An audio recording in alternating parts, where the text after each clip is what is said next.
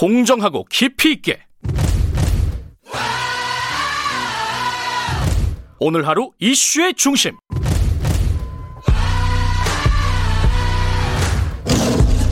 김경래의 최강 시사.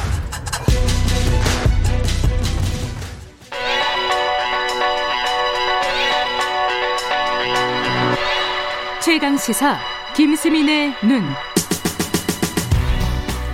네, 김수민의 눈 김수민 평론가 나와 계십니다. 안녕하세요. 네, 반갑습니다. 안철수 국민의당 대표를 갖고 오셨습니다. 네. 예. 서울시장 출마를 하면서 서울시장 선거가 거대 양당 후보 윤곽이 안 났기 때문에 그렇게 가시화되는 레이스는 아니었는데 확 국면이 달라졌다. 이것은 아. 사실이다라고 봐야 될 것 같아요. 근데 뭐 안 나온다 그랬잖아요, 원래 안철수 네. 대표. 왜 왜 바꿨을까요?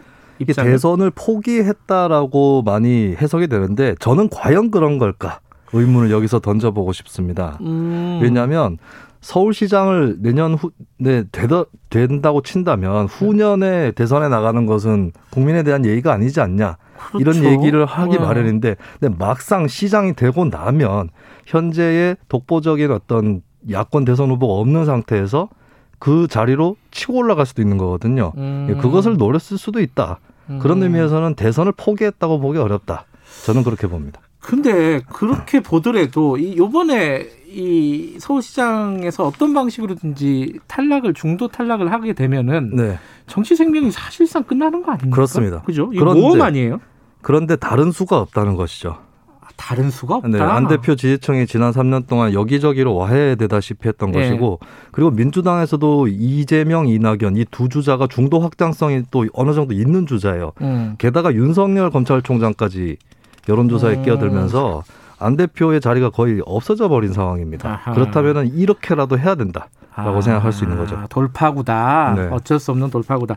근데 어쨌든 지금 상황에서는 국민의힘하고 단일화 해야 되는 거잖아요. 안철수 대표 입장에서. 네. 그죠? 야권 단일 후보라고 본인이 거론을 했기 때문에 단일화는 하겠다라고 하는 것이고 음. 국민의힘 쪽에서도 환영하는 분위기가 많기 때문에 단일화에 대한 여건은 여러모로 조성이 돼 있다라고 볼 수 있겠고 특히 지난 총선 이후에 국민의힘, 국민의당 두 당의 행보는 당의 이름만큼이나 비슷했다라는 측면에서 어, 단일화할 가능성은 매우 높다고 볼 수 있습니다. 그런데 김종인 비대위원장이 아까 저도 이혜훈 의원 전 의원하고 얘기하면서 네. 뜨뜻미지근하다 그랬잖아요. 그렇습니다. 어떻게 하죠 이거는?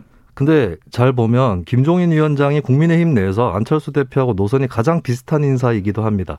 구 음. 안철수계로서 국민의힘에 간 인사들도 김종인 위원장한테 의지를 하고 있고요. 네. 이게 김종인 위원장 속내는 모르겠습니다만 거꾸로 생각해 보면 김종인 위원장이 만약에 처음부터 안철수 대표하고 단일화하는 거에 굉장히 적극적이었다고 친다면 당내에서 오히려 반발이 일었을 수도 있습니다. 당 음. 밖에 있는 사람한테 저렇게 신경 쓰느냐. 근데 그렇게 안 함으로써 오히려 뭐 김무성 전 의원을 포함해서 당 내에서 안철수와의 제휴를 적극적으로 주장하는 여론이 조성이 먼저 돼 버렸거든요. 예. 그렇다면 김종인 위원장이 마지막 남은 벽이 되었다. 음. 물론 그 벽을 넘을 수 있을지 모르겠지만 그 앞까지는 거꾸로 상당히 정리가 돼 버린 셈이다. 이렇게 볼 수도 아, 있겠습니다. 좀 바꿔 뒤집어서 생각하시는군요. 네. 음, 근데 이제 국민의힘하고 당대당 합당을 할 것이냐, 뭐 이 부분도 있는데 거기에 대해서는 좀 거리를 두고 있더라고요. 예, 그렇습니다. 왜냐하면 안 대표가 어, 향후의 서울시를 야권 연립 정부로 구성을 음. 하자.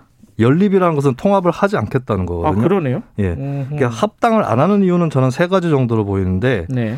일단 국민의당의 몸집이 너무 작기 때문에 합당했을 경우에 들어가서 녹아내릴 수도 있다라고 판단했을 것 같아요. 녹아내릴 수 과거 있다. 민주당하고도 음. 합당을 해봤지 않습니까? 근데 예. 별로 거기에 대해서 좋은 추억이라고 생각을 안 하고 있기 때문에 예. 그런 학습 효과가 있는 것 같고요. 두 번째는 합당 안 해도 보수층 지지를 일정하게 얻어갈 수 있다라고 음흠. 하는 계산이 있는 것 같고 세 번째는 국민의힘의 외연 확장성이 낮기 때문에 자신까지 거기 갇히면 안 된다라고 음. 보는 것 같아요. 단일화 어, 어떻게 진행될지 이게 이제 뭐 제일 관심사입니다. 어떻게 예상하십니까?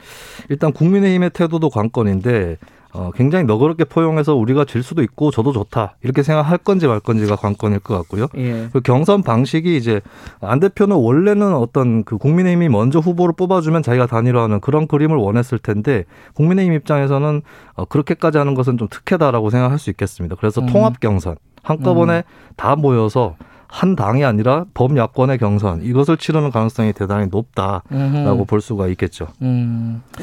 자, 앞으로 그 안철수 대표가 어, 처음으로 맞닥뜨릴 관문 뭐라고 네. 보십니까? 첫 번째 관문은 본인의 경쟁력이에요. 그걸 입증하느냐에 달려 있고 음. 제3당 후보는 레이스 중반에 역전을 하거나 이런 게 대단히 어렵거든요. 네. 1995년 서울시장 선거 때 조순 후보가 3등하다가 1등으로 역전했는데 조순 후보는 그래도 제1야당 후보였습니다. 음흠. 그런 의미에서 처음부터 치고 나가야 될 것이고 그래서 저는 안 대표가 맞이할 첫 관문은 첫 여론조사가 될 것이다. 음. 이 여론조사에서 야권에서는 적어도 1위를 하거나 아니면 1위와 크게 뒤지지 않는 2위 정도는 해야 앞으로 단일 후보로서의 승산을 담보할 수 있을 것이다. 이렇게 음. 정리를 해봅니다.